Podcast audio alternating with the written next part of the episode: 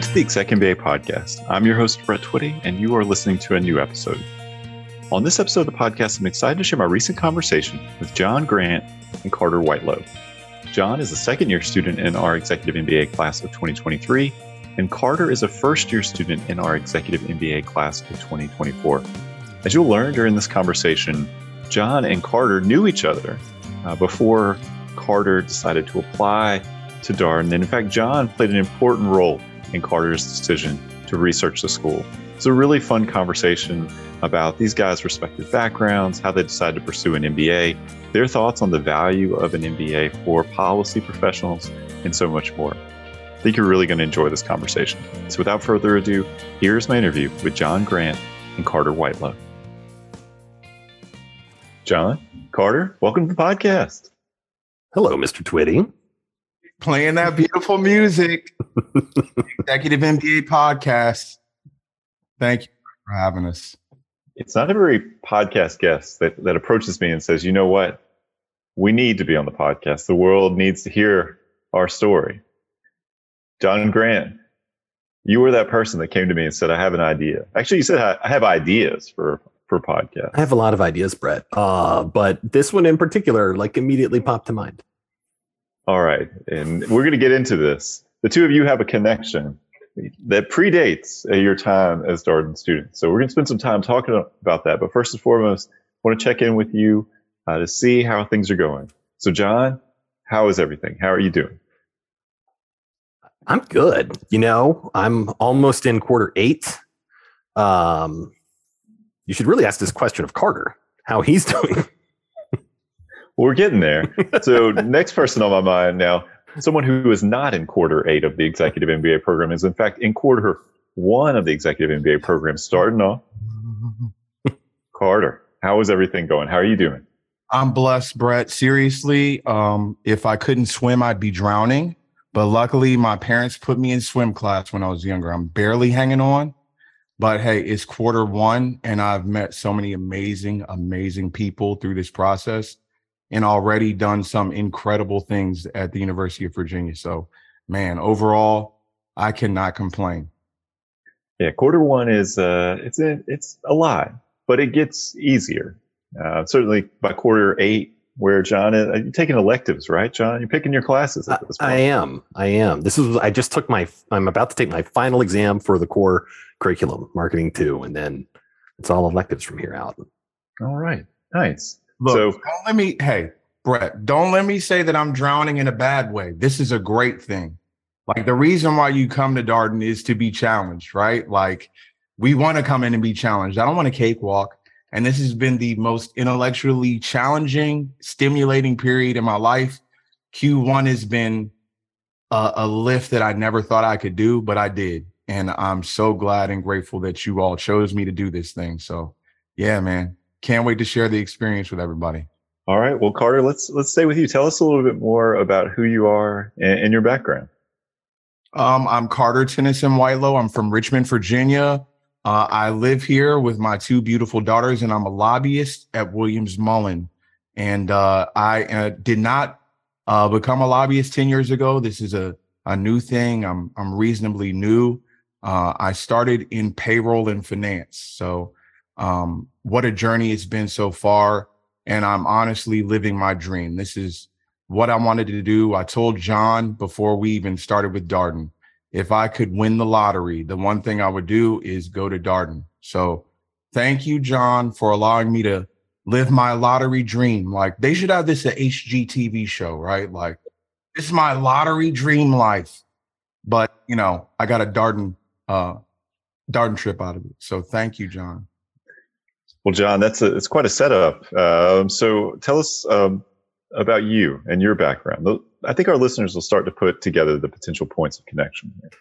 Well, uh, thanks so much, Brett. Um, so I uh, I grew up out in the mountains in Virginia, in Blacksburg, Virginia. Um, Carter and I have that in common. We both grew up out in the country, um, and I've worked in public policy, advocacy, government relations for pretty much my entire career. Um, I have worked predominantly in the nonprofit sector, but actually, right about when I started at Darden a year ago, I got a new job where I was doing government relations and we work with a lot of different um, firms like Carter's around the country, and we happen to work with Carter's firm in Richmond. So that was how we got connected. Uh, about a year ago, we've we've been working together ever since, and I think I think we're actually friends outside of outside of work as well. Yes, we are actually friends outside of work, John. I'm not going to even let Brett jump in there. Yes, we're friends outside of work. We send pictures of each other's kids, so that counts. But yeah, like we, are really, really cool. And Darden is that bond that just continues to, you know, flourish between us. Well, John, let's talk a little bit about about you, you know, how you decided to pursue an MBA. Because our listeners may be listening along, and I think there's a lot of assumptions about who does an MBA and their backgrounds, professional interests, and goals. And so, how did you arrive to the point where you said, you know what, an MBA is the right next step for me? Uh, it's a great question, Brett. And for me, it was like a lot of other people in the height of the pandemic. I was kind of re-examining my life and where I wanted to be and where I was and what I wanted to do. And I've always kind of had this itch of maybe I should go to business school. Um, there's something about it that's always been intriguing. And uh, I talked with my wife about it. By the way, I live in Arlington with my wife and my son, who's six. Um, about it. And she was like well you know you've talked about this for a long time. Maybe you should do it. And so i my uh, motivating factor was if i'm going to do it i'm going to take a big swing. And i'm only going to do this if i get into the right school. And um and for me i was incredibly fortunate that um, i was admitted to darden and it's uh it's been a really fantastic experience for me what about darden in particular resonated with you uh, when you were doing your research well, the the first thing obviously was um, the reputation of the university, the reputation of the school overall. Uh, to me personally, uh, the emphasis on the case method was the selling point. Um, and in fact, my other selling point was I talked to uh, a friend who had uh, just graduated from another university that I was considering, and um, I was asking him about that program, and he said, oh, it's great. And it's XYZ, blah, blah, blah. Everything about this is fantastic. And he's like, well, wait, where else did you apply? And I said, well, I applied to Darden. And he said, did you get in? I said, yeah. And he goes, oh, you definitely should go to Darden. and, uh, and, and that, you know, was really kind of what sealed it for me. Yeah, that is, it's hard to deny a conversation, conversation like that. Um, now, Carter, you had mentioned that this was a dream that you had to, to come to Darden, but talk to us a little bit about your interest just even in pursuing an MBA. Sure. Yeah. I mean, I, I should talk about my career journey. I started as a, a temp in the payroll department at Williams Mullen, which is a mid-sized law firm in Richmond, Virginia. Um, I thought I was going to do finance, ended up in payroll, and I loved it. Um, as I grew at the company, I kind of added on more and more responsibility um, from payroll to wellness, well being. Um, and I felt kind of lacking in a way. You know, you're in rooms with people that have JDs from very prestigious universities. And I had a great degree from Virginia Commonwealth University, but I, I wanted something more. And, um, you know, coinciding with this kind of a mentor of mine is my uncle Carlisle Whitelow, and he graduated from the Curry School of Education in 1969 and um, so we we went back and forth about MBAs and I wasn't sure when I was going to take that next step. I knew I kind of wanted to do it. Um, so last year I decided finally I was ready to take that next step. I was ready in my life. The kids were kind of settled and it was time to step up my game a little bit. And I applied and ex- was accepted to another school. I was I was fine with that. And me and John were in the halls and we are talking and he was like, uh, Carter, I hear you're going to get your business degree. And I told him where I was going to school. And he was like, Yeah, that's fine. Um, but you should apply to Darden. And I was like, man, I'm not good enough for Darden. Darden, like, come on.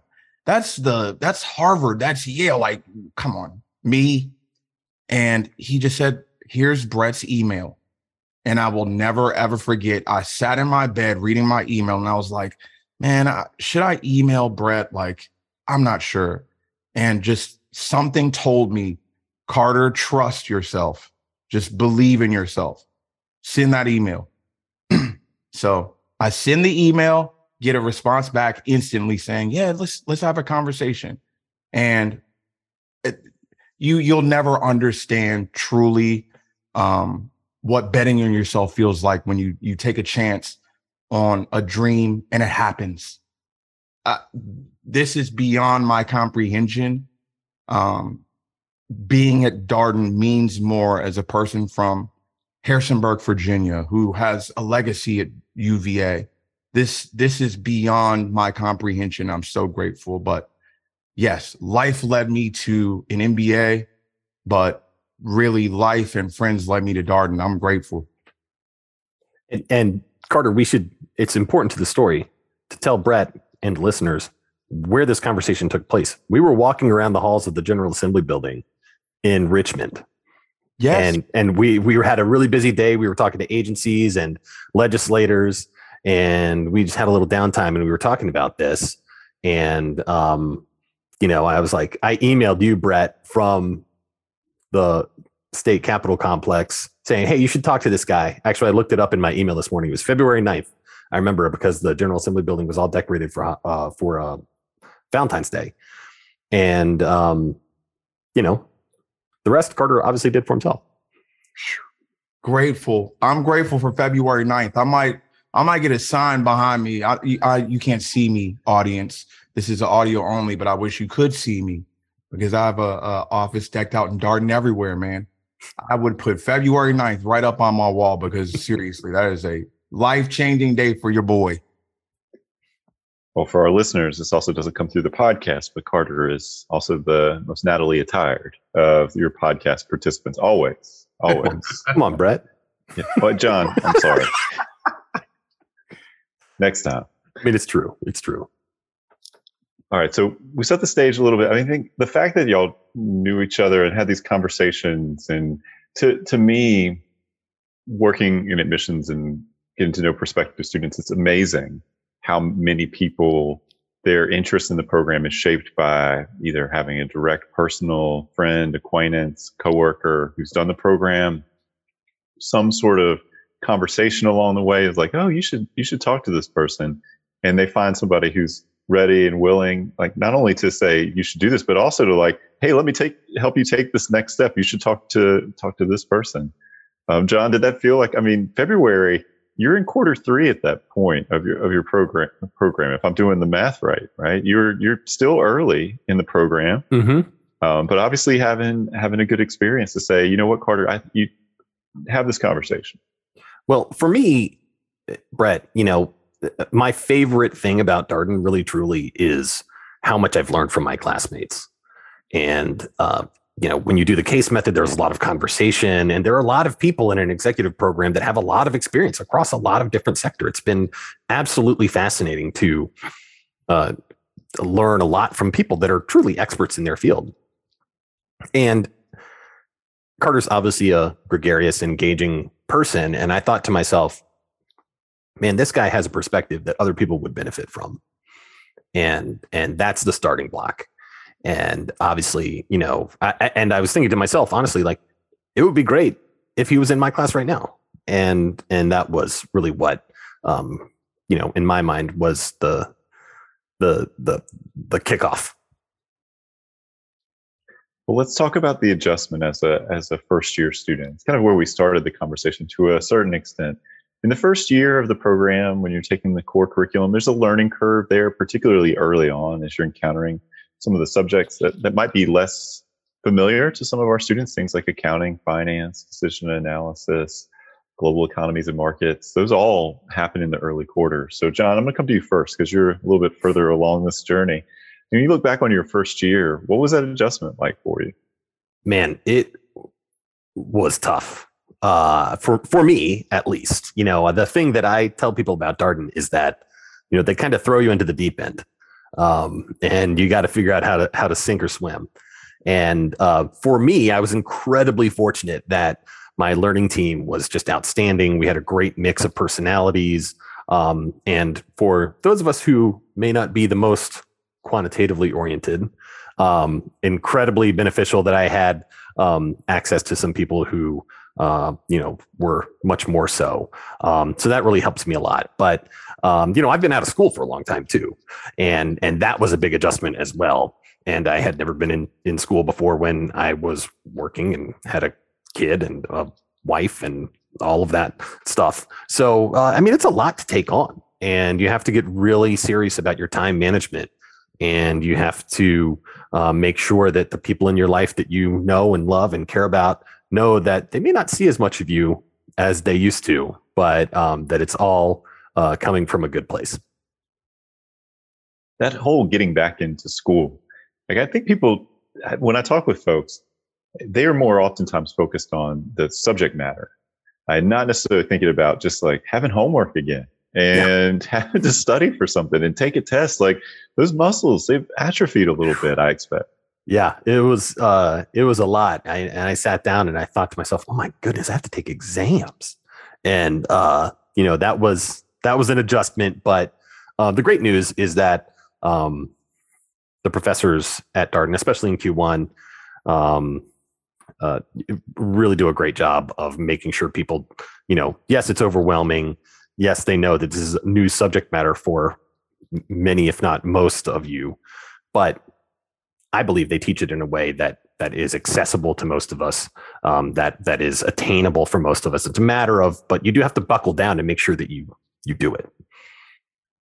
And your point about your learning team, I know y'all are very close, and we, you know, podcast we've been chasing this learning team episode for a while. It might happen, listeners. Who knows? So you, who knows? Who knows?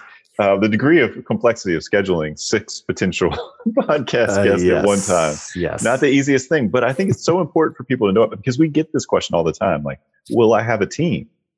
And the answer is yes. And of course, that's a place for you to start. And some of those teams stay together the entire time. John, I think about your team. I mean, you're basically working with the same group of people that you started with, right?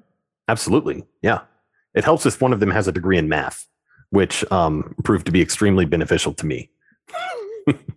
I can empathize as an English major. I would hope that, and, and just so our listeners know, we do try to give some consideration to the mix of academic backgrounds on the learning team. So hopefully there's there's a, a not just one, but maybe even a, a, couple of teammates who are a little bit more quantitatively oriented, either in terms of their academic background or or professional career. So um, right. Yeah. Every everyone is more quantitatively oriented than me, but uh, I made it through.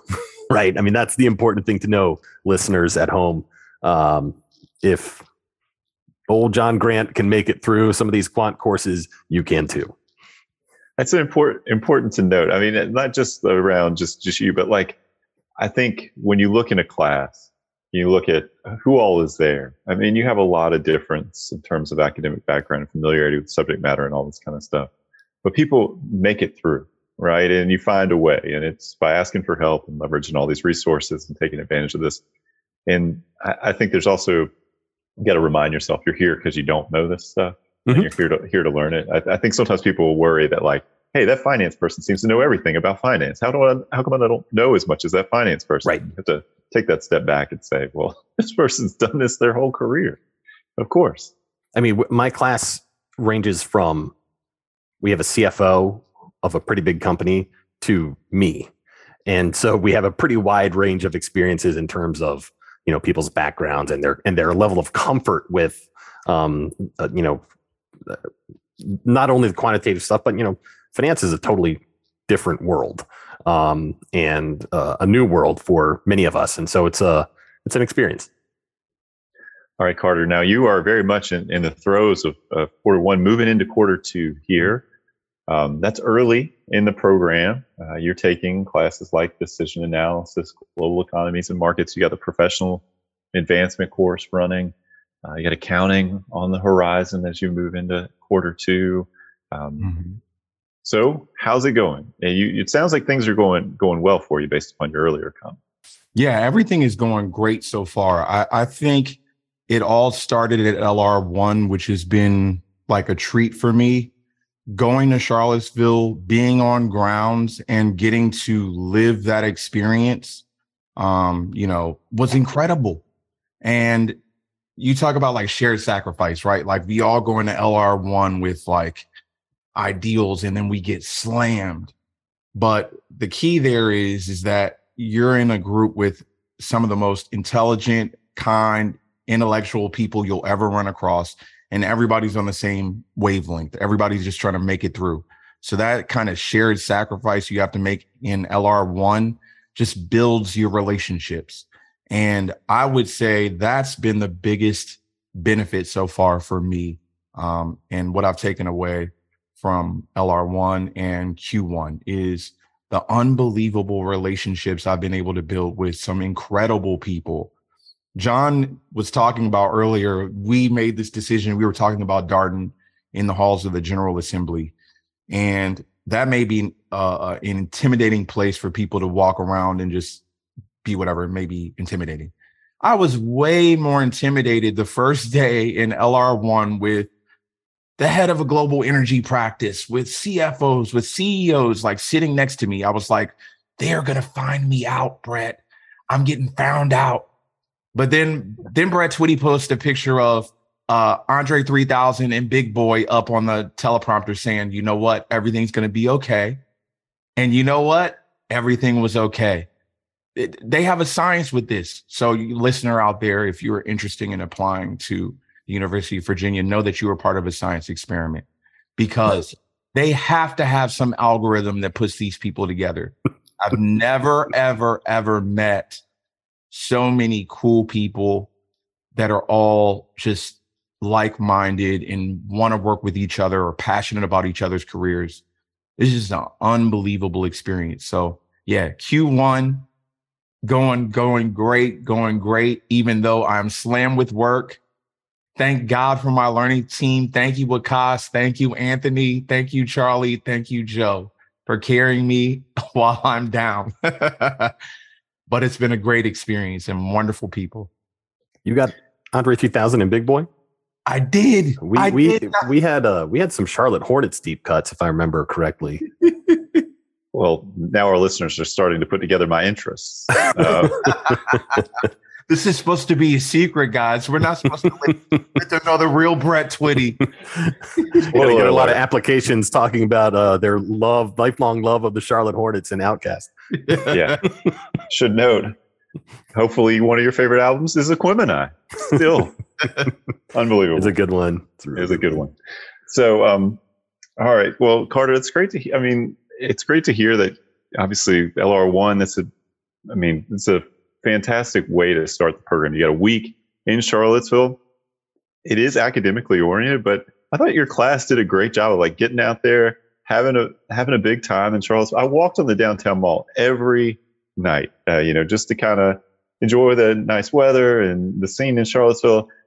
It took me about like an hour to make a whole like loop because I kept running into executive MBA students who were out on the downtown mall doing something. So as much as we're talking about school, it's worth noting that also seems to be the case that executive MBA students find some time to socialize. Look, Brett, we are just following what our great teachers in the professional advancement course tell us. We are networking. We're networking very hard after school is done. But seriously, this is that tells you what type of group we do have. You know, we can't wait to hang out with each other beyond class. Like, I legitimately think about, you know, texting and calling my friends from the cohort beyond class.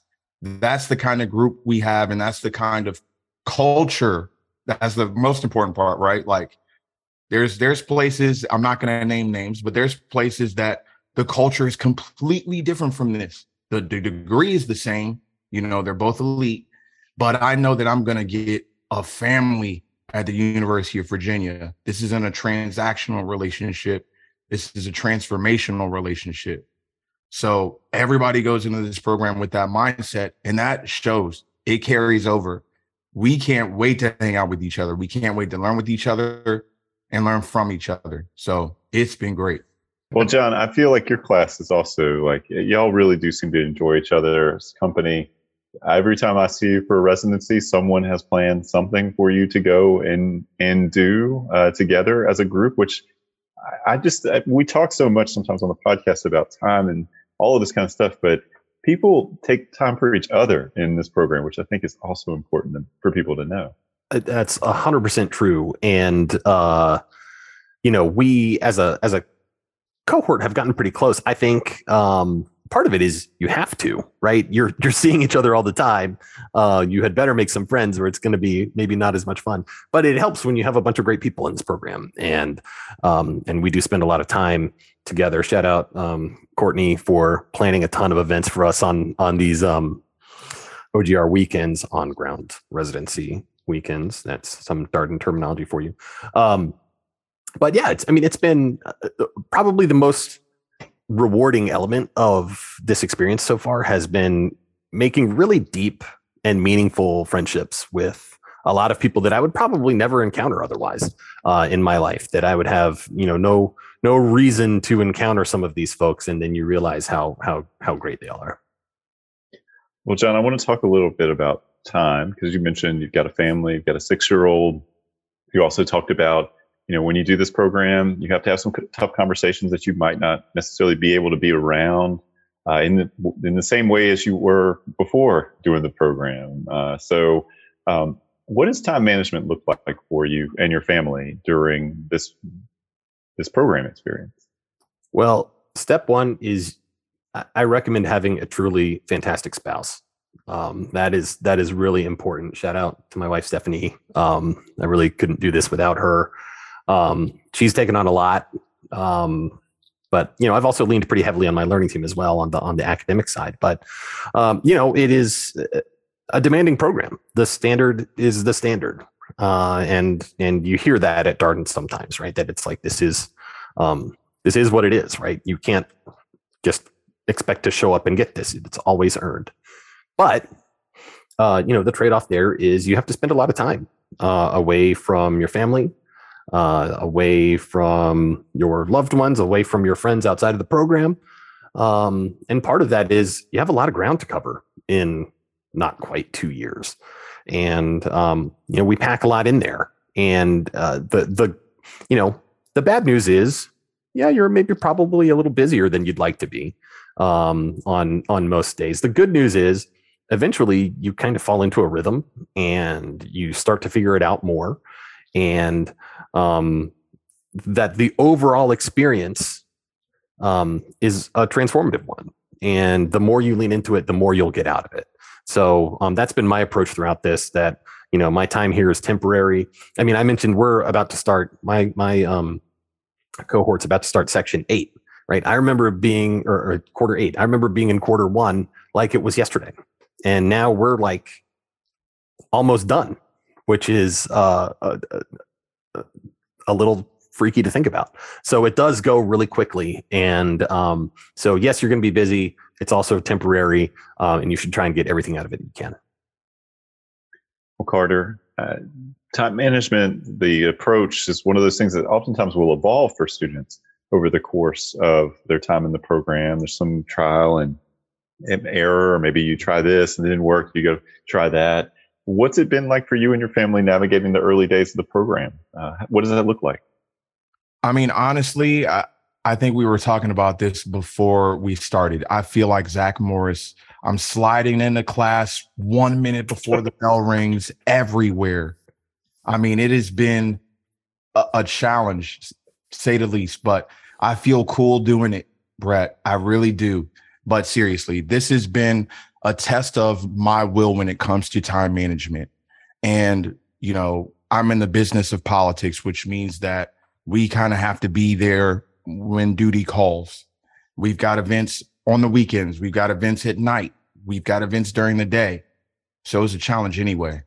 Um, but being able to block off time for Darden and be willing to say, hey, this is my Darden time. I'm taking time for me and for my development has been great. You know, this has been a very useful exercise for me to kind of set boundaries. Um, and that kind of gets lost sometimes in life, but Darden is helping me set boundaries and, and take some time for myself. Now, has it been smooth sailing every single day? No. But overall, it's it's getting better each day. Um, and I set a Darden hour every single night friends of the Executive MBA podcast, where I just set one hour and say, you know, I'm going to read a case tonight, or I'm going to work on DA. I'm going to practice my Excel skills.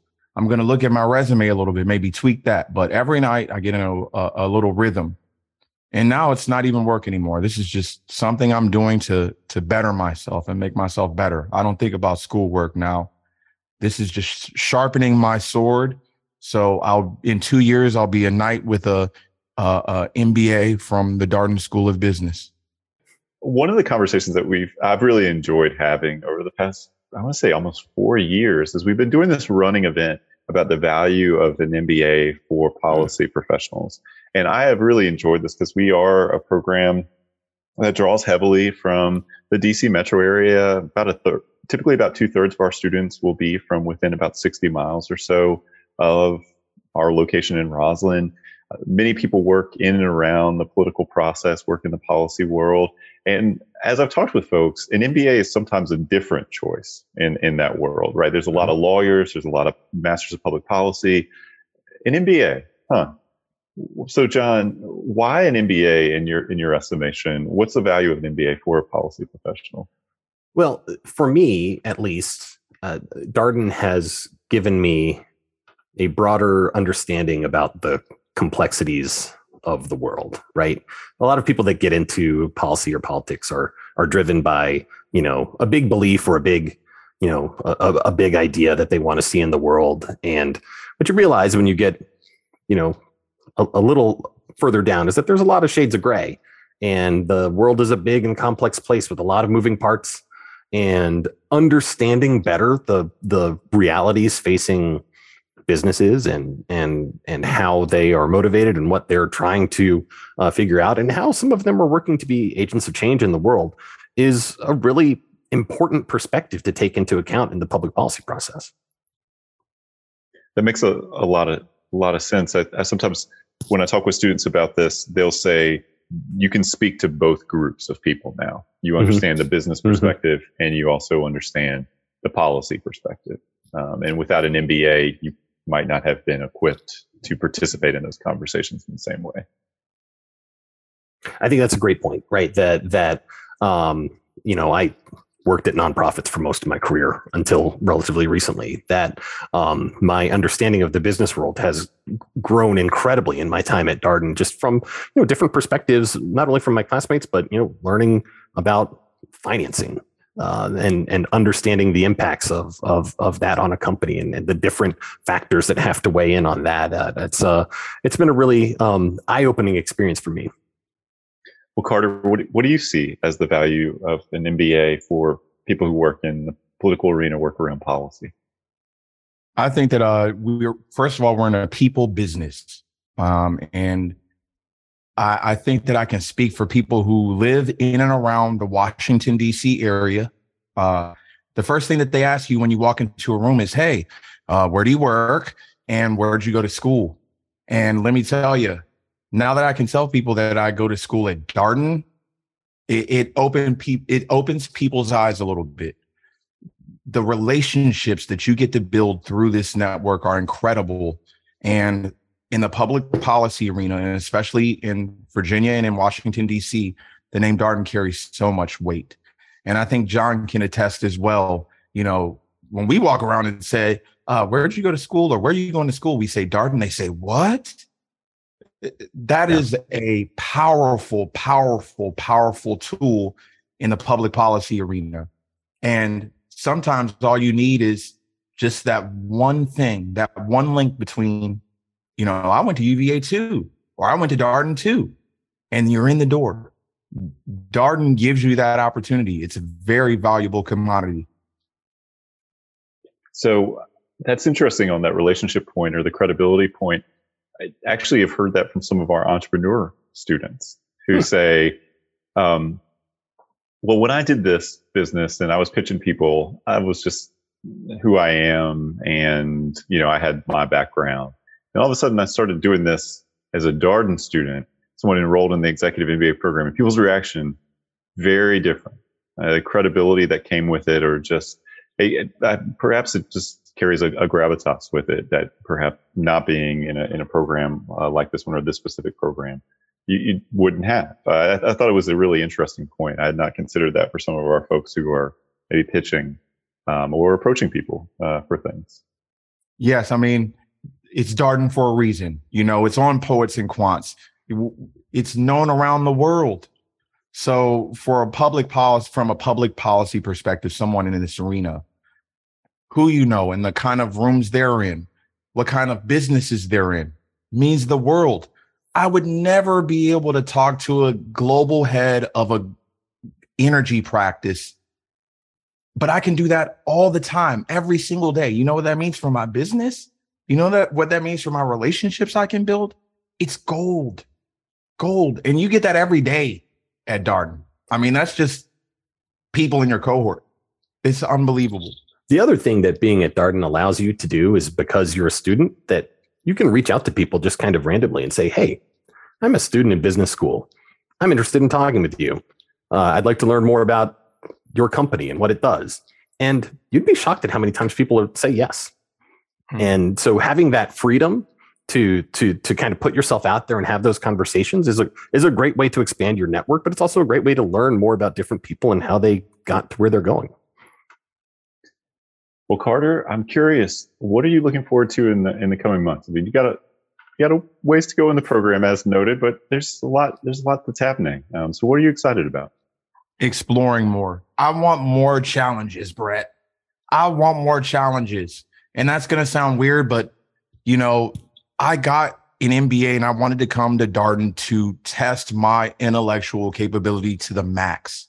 And I used to watch uh Darden lectures on YouTube. This is how much of a nerd I am, even though I'm cool as a cucumber baby. I'm a nerd. I used to watch Darden lectures on YouTube, and now I'm sitting in Darden lectures in real life. I I, I can't tell you I'm living a dream every single day. So what am I looking forward to? Waking up tomorrow and reading cases, man. Living the dream that I, I never thought was possible. Um, and also just spending really, really valuable time with the people I'm I'm in the cohort with. Um, I name them all if I could, but each and every person that I've uh, had a chance to interact with through this process has been amazing, and I can't wait to share the months, years ahead with them. It's going to be incredible. Well, John, you're you're on the downhill side of the program. You're in electives, graduation on the horizon. You can see it out there. You look for it, May 2023. Be here before you know it. What are you looking forward to? Well, Brett, I would never say I'm looking forward to graduation. Um, but what I will say is, uh, in about a week, I'm going to be on an airplane flying to Finland for my global residency. So uh, I'm really excited about that. It's part of the world I've never been to before. Uh, I'm going to be able to travel with some of my classmates to a very different environment than many of us have ever been in. And I think it's going to be great. I think we're going to learn a lot. I think we're going to uh, possibly have some fun along the way. And, um, you know, it's going to be 55 degrees and raining the whole time, but that's not going to keep me down.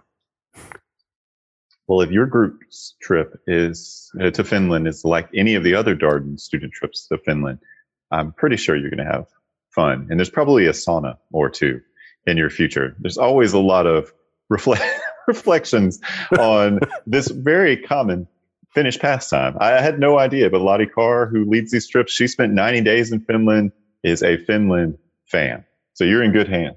I'm ready. All right. Last question. We ask the same last question of all of our guests here. John, I'll let you kick things off as the elder statesman on this podcast um, at least in terms of where you are, um, to be clear, it's in, fine, Brett. In terms, it's fine. Well, in terms of the Darden uh, second year, going to give you first uh, first jump at this question. So, piece of advice that you would share uh, with with our listeners, something you would encourage them to think about. So, uh, I would just say for everybody who's contemplating maybe going to Darden or applying to Darden, um, that you know the there was a lot of talk in our LR1 about, you know, this is a transformative experience. And, you know, part of you is like, well, this is, come on, like, of course they're going to say that, right? Like, you know, this is a, you know, they, we're spending a lot of money to be here, you know, but it really is. And you're going to get out of it what you put into it. And so if you commit to like, I'm going to listen and learn and grow while I'm here, like it, it's amazing. I mean, I feel like I'm, uh, uh, I think about the world in a very different way than I did before I enrolled at Darden. So um, I would say, you know, let yourself grow and be changed um, as an adult. Uh, it takes some courage to do, to do that, but um, it's a it's a great process. You'll learn a lot about yourself, uh, about your classmates, and about about the world. All right, Carter, coming to you next. Same question. A piece of advice, something for our listeners to consider as they think about next step on their MBA journey. I hope that uh, everybody out there uh, had a great time. But for those who were like me, listening to the Executive MBA podcast, thinking that there's no possible way that they would be good enough to go to the University of Virginia, I say, believe in yourself. I'm talking directly to you.